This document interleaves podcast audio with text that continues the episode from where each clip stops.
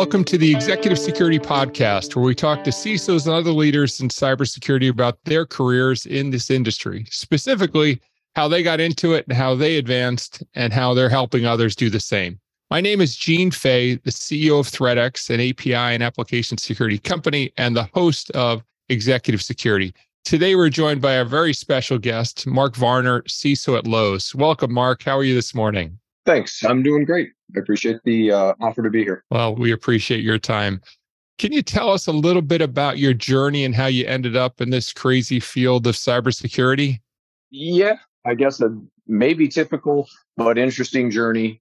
In I guess I'm I'm fond of saying sometimes it's better to be blessed than good. Yeah. um, and really fell into cybersecurity as a result of being in normal operational technology prior to that. And I think, you know, most people, I hate to say it this way, but my age in this particular field probably came in through that means. When we were coming up, there really was no cybersecurity career. Like the job didn't exist, which I always try to talk to kids about when I'm talking about choosing your career and navigating you know what you're going to do in school and all these other things because we press upon these kids at you know 17 what are you going to do for the rest of your life? Right. And you know sometimes i almost feel like we just need to say relax because what i do for a living and what i've loved for 20 years didn't even exist when i started in technology. So it's interesting to see how it has grown into its own complete full job function. But I was actually in a normal, you know, IT function, started in doing operations, changing Novell systems over to NT systems and and you know way back, way back in, the in, the day. Yeah. Yeah. And then one of my friends who's still a has been a great mentor, gentleman Carlos Reyes, that helped me do all of the Novell training, went over to the cybersecurity group at Andersen. And if you think back, that's 23 years ago. Yeah. The fact that they even had a firm wide information security group was rather avant garde. Yeah. Yeah. And and he went over and said, Man, this is really cool. This is a great place to work. And uh, you know, you should come over. So I interviewed with the director that ran the program at that time. And a week later, there I was. And uh, that was the beginning of my career in cybersecurity. And I've been doing it ever since. Well, that's fantastic. And you work for some great companies, uh, McDonald's, Yum Brands, and now Lowe's.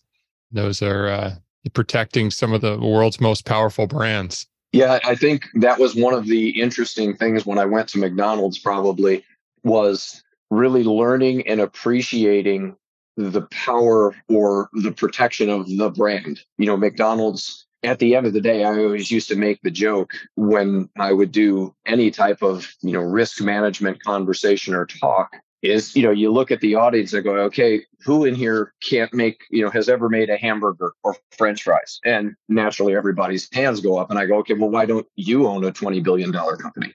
The product is really relatively simple.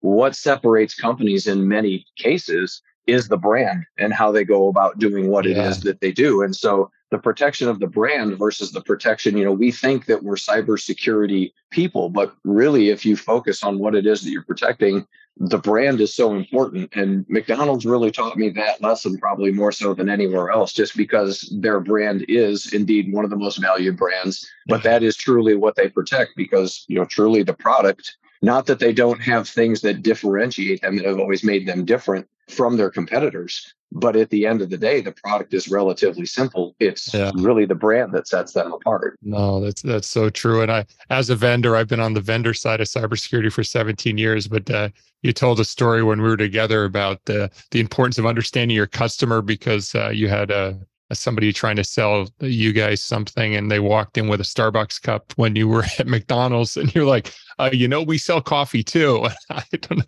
that yeah. always that reminded me of like you got to really know your customer if you're going to sell to them, right? Yeah, yeah, not exactly the greatest move ever made when trying to impress your client. That's for sure. Awesome. So you kind of hit on this uh, talking with young people about uh, careers in cybersecurity, and that's why I started this because I get to talk with people like yourselves.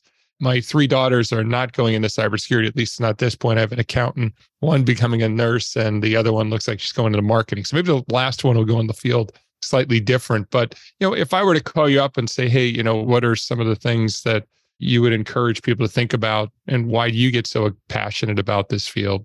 So I'll give you a bit of encouragement, I guess encouragement on the front end of that. There's always hope because I actually have two daughters. One has a social workers administration degree and she's working in cybersecurity right now. Oh, that's so awesome. she, she did the regular gig for a little while and then converted uh, to, Yeah. the, uh, to the bright side, as I like to say.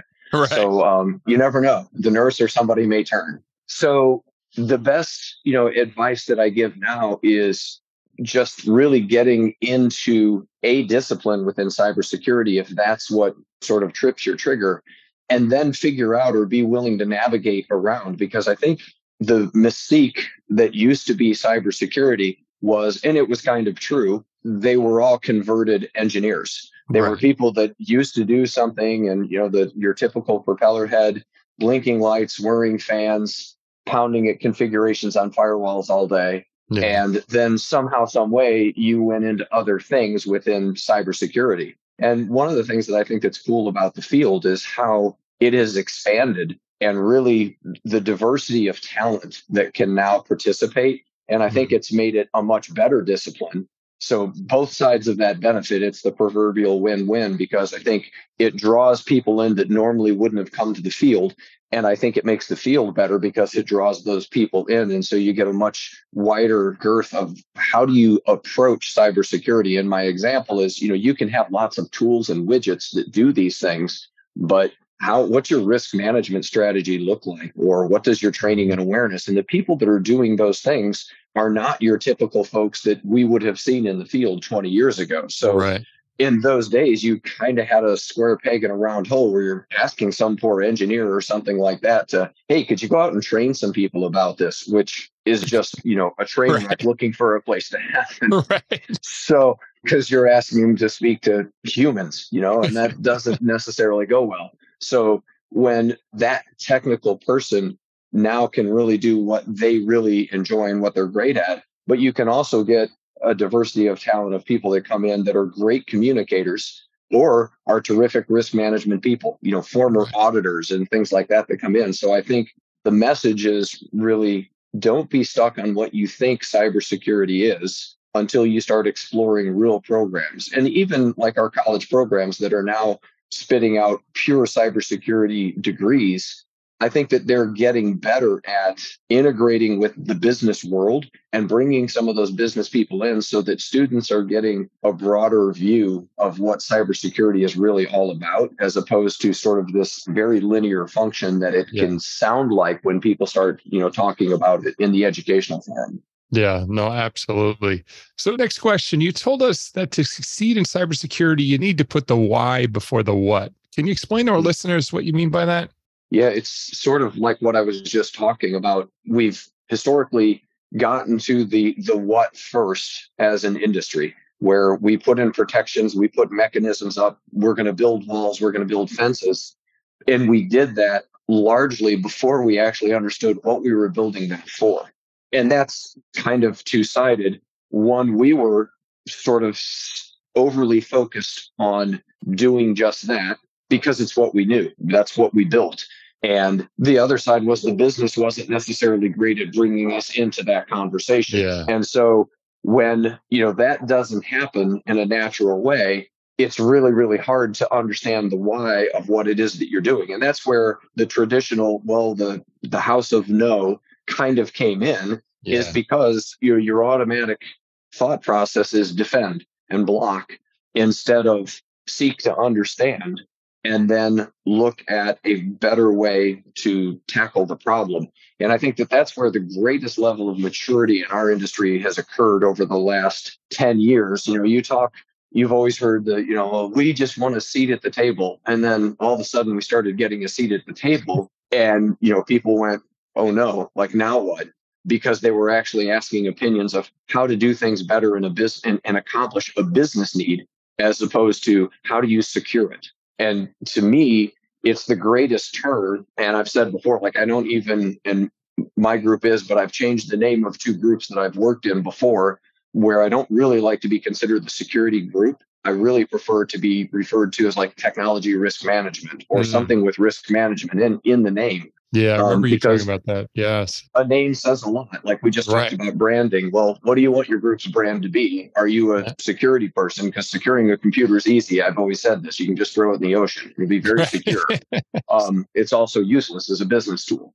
So how do you know that's really what gets, you know, should be getting people, you know, up in the morning to go to work is the the art and the fun of being able to address a business problem as opposed to just securing something. Yeah, no, I think it's well said. And I, from a vendor side, I think in the 17 plus years that that I've been uh, on it, I think it's really interesting over the last sec, you know, the latter half, and really probably the last seven years, the number of times that I'm now meeting with a CRO a CMO as well as a CISO to have a discussion. I mean, we one of the largest uh, liquor distributors in the world. It was a CMO initiative that brought us into that. That's a big, big difference than the traditional ways that uh, we as a vendor have been interacting with organizations. But it's great to see the give and take, and and that the CISO and that team is not thought of as the doctor knows and the villains. Uh, they just slow us down, and they always tell us we can't do stuff. It's like no want to explain to you what the risk is. If you want to go do that, okay, just understand what the risk is, right? I remember you telling me that uh, when we were in person. That's really resonated with me as well. Yeah, in fact, the word security doesn't even exist in our mission statement. Our mission statement, you know, says something more along the lines that, you know, our job, I'm paraphrasing, but our job is to ensure that leadership is making informed risk-based decisions mm-hmm. and that's are there lines that i'm not willing to cross where i would go like no absolutely you know right. not on my watch and if you do you know that's a decision maker for me but again in 20 years i've never really been faced with that because the people that you're interfacing with and those c level names that you just mentioned those people your, your cfo your ceo they deal in risk every single day. Their mm-hmm. entire world wraps around risk and reward. A marketing program do we invest here? Do we use capital for new stores or do we return that to the employees?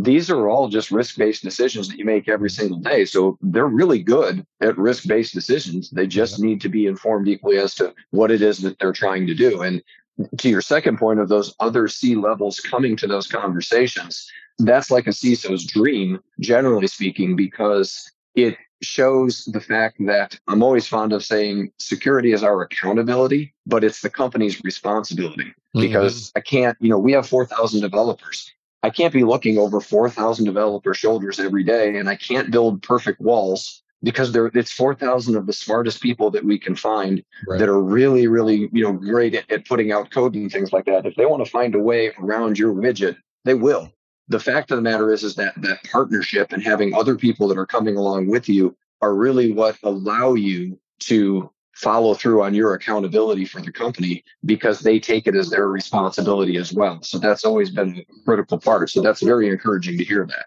Yeah, absolutely. So you and I talked about how skills from other experiences are transferable to cybersecurity, and you had a great example of a seventh grade teacher. Can you share that with our listeners? Sure, absolutely. Uh, if she ever hears this, she'll know exactly who I'm talking about. um, and I think it was seventh grade. It might have been eighth or ninth, so mm-hmm. she'll have to forgive me if I get it completely wrong. But yeah, we were is somebody that I had actually coached with, and we were just having a casual conversation one day in fact, I think it was waiting for at the state track meet to um, start. And she had just mentioned something about a possible career change and, you know, really thinking that she needed, you know, something different and was looking for something that was, you know, far different than teaching or whatever the case is. And I casually said something about, well, have you ever thought about cybersecurity or something like that? And she sort of scoffed and said, well, you know, Marc, I, I teach seventh graders all day. At which point I went, you'll be perfect for corporate. um, but I mean, truly, all kidding aside, then you think about that is take a teaching element and look at a training and awareness program. Right. The yeah. basic athletic skills, to use that term, are so transferable. You know, it's ridiculous because mm-hmm. you're talking about creating curriculum. You're talking about taking a really, really complex subject, trying to boil it down to its most simple format that you can so that it's very communicatable and it can resonate with the right audience at the right level. Well, if you look at exactly what the skill yeah. set of a teacher is doing every single day, that's truly a pure transferable skill. And after a long story, she made the transition, went into that world, and has done you know really well with it you know since then. So i think that's, That's always awesome. been one of the things that i talk about like when you hear the war on talent that was coming you know that was the common thing for the last Right. four or five years. If you went to any ciso conference or something it was like oh we can't find people. And i get that and there was a shortage but i do think that there was a bit of that where some of that was our own problem because everybody wanted instant made security people when your industry is quadrupling or even more so in size every year the universities or however you want to get these people you're not there's only so many people with 12 years of experience doing this and you can't make up that experience. So Yeah. you have to go find that talent pool somewhere else and find a different means of doing that. So i think just being creative in those ways is a great way for you to do that. Now it does mean you may need to make a little investment in people but that's really a pretty fair price to be able to get great people and like i said before a more diverse talent pool that brings Yeah. things to the table that you would have never had otherwise Yeah, no, that, that's a great story. And I hope she does listen to this and uh, get a kick out of it. You tell it quite often because it, it is a good example. And the number of CISOs that we've talked to it, that have acknowledged in the last couple of years that to fix this uh, 3.4 or whatever millions of open positions that are going unfilled, whatever number you want to use, some of it is totally self inflicted. If we're looking for purple squirrels, there are only so many purple squirrels going around. You've got to open up your aperture and be willing to invest. I think that's uh, really well said. So great story. Thanks for sharing. So last questions. Uh, for your hiring managers uh, that are looking for entry level people, like what are the things they're looking for, and uh, how can candidates try to display those, whether in their outreach in resumes or when they're presenting to some of your hiring managers? yeah that's a great question. Curiosity is one of my i guess my key indicators. And curiosity or willingness to learn if that's expressed a different way but i guess if i were to boil it down that's what i'm looking for is the adaptability. And i think that that's what i ask our recruiting people to look for. Because here's the thing the hard part out i don't know the beauty and the beast. The beauty of security is if you're one of those people that gets bored easily you're going to love this you know? It's the beast is that it changes so fast. And so if you don't have an intellectual curiosity, you just constantly want to learn or want change or to be able to see, you know, those variances, this is probably going to drive you crazy. And I was, I have a brother that's a structural engineer, and naturally he makes fun of me because you know I work in computers, and I always make the joke with him as I'm like, well, when was the last really cool discovery or a change in math? Like Newton did calculus like 200 years ago, and calculus is still calculus. Like it's not you know, my world changes you know, every two years or three Yeah. years. Like Yeah. things are completely different. It went from whatever to ransomware to a new, you know, there's new vectors. There's something changing every single day. And I know that this will offend every engineer that I just talked to, but frankly, your job's simple compared to ours. Um, just kidding, all you engineers out there. I, I think that that's the number one attribute that you know I would say. The other one that I think is totally underserved, unfortunately, right now that I always ask that we look for communication skills. Mm, And again, if you hearken back to my the why before the what, I don't think that you can even get to the the why if you're not able to articulate that to largely an audience that doesn't know and doesn't care. That's the big reality of of our jobs is that and I don't mean that they don't care because they don't want to. They don't care because they have so many other things to do that the business pays them to do doing security is just something that they want to happen and it's very very much a small part of their world and it's our total world. And so when we go to them if you don't have the communication skills to be able to translate that or even understand it. You know empathy to being able to then that makes you much more able to explain sort of that situation or understand the situation so that you know how to meet your customer where they need to be met so that you can be more effective as a security leader we sometimes underestimate grossly the value in communication skill, whether it be written or verbal or any of those things. And and not to knock this to a generational thing, but we have sort of minimized some of those things in our own world. And if you think about the maturation of like we used to have conversations, then we would have memos, then we had emails, and emails became very informal. And then we don't have time for emails anymore. So we just text each other or we IM each other through Teams or whatever the case is. Right. And it becomes even shorter. And then we use acronyms to say entire words or entire sentences. And so the communication has become tighter and tighter and less of an art. And I think that we lose something in there. So, you know, one of the other things that I always encourage young people, even when I'm talking to them, they're like, well, what classes should I take and things like that? And they're always surprised when I go, well, you should really take some communication classes and public yeah. speaking classes and join Toastmasters. And they look at me like I have three heads. But when you get on the job, you find the value of communication because, again, at whatever level, the people that you're trying, much of our job is about influence. And if you're going to try to influence and gain people's respect and get them to come along with what it is, you know, you're trying to get done, and that's not to say you're manipulating them, it's to say that you're trying to gain their buy-in to what it is that needs to be done in order to secure the organization or the environment or whatever it is that you're trying to do. And the more effective you can communicate, the better success you're going to have at your ultimate goal, which is securing the environment.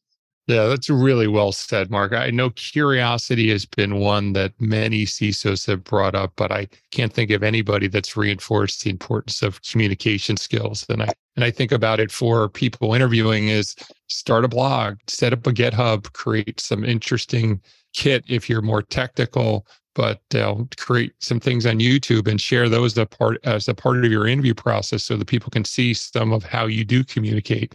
Because I totally agree with you that communication skill equal to curiosity is what's going to make a great candidate in this field because it is so changing, so dynamic. Uh, so you have to have that piece of it, but then equally, you got to communicate it, right? I, I always say, like, my family doesn't care about cybersecurity, but I'm always like, do your updates on your computer, do your updates. Like, you know, I've got to be able to communicate that, right? Just to my family, but equally across the whole organization.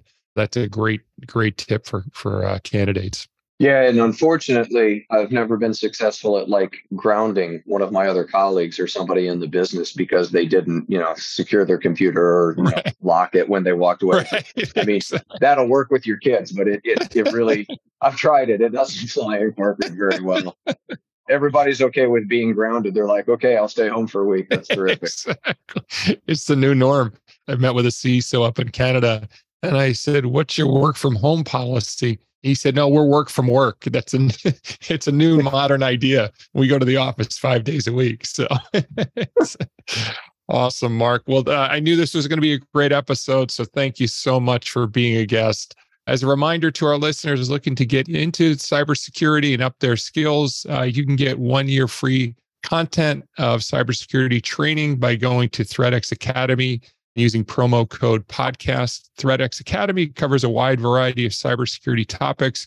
Uh, you can learn more by going to academy.threatx.com. Also, check out the episode that we just recently re- released uh, with Bruce Schneier. We talk about his latest book, A Hacker Mind. It's been one of our most popular and listened to episodes so far. And lastly, if you want to learn more about API and application security, please visit our website, threatx.com.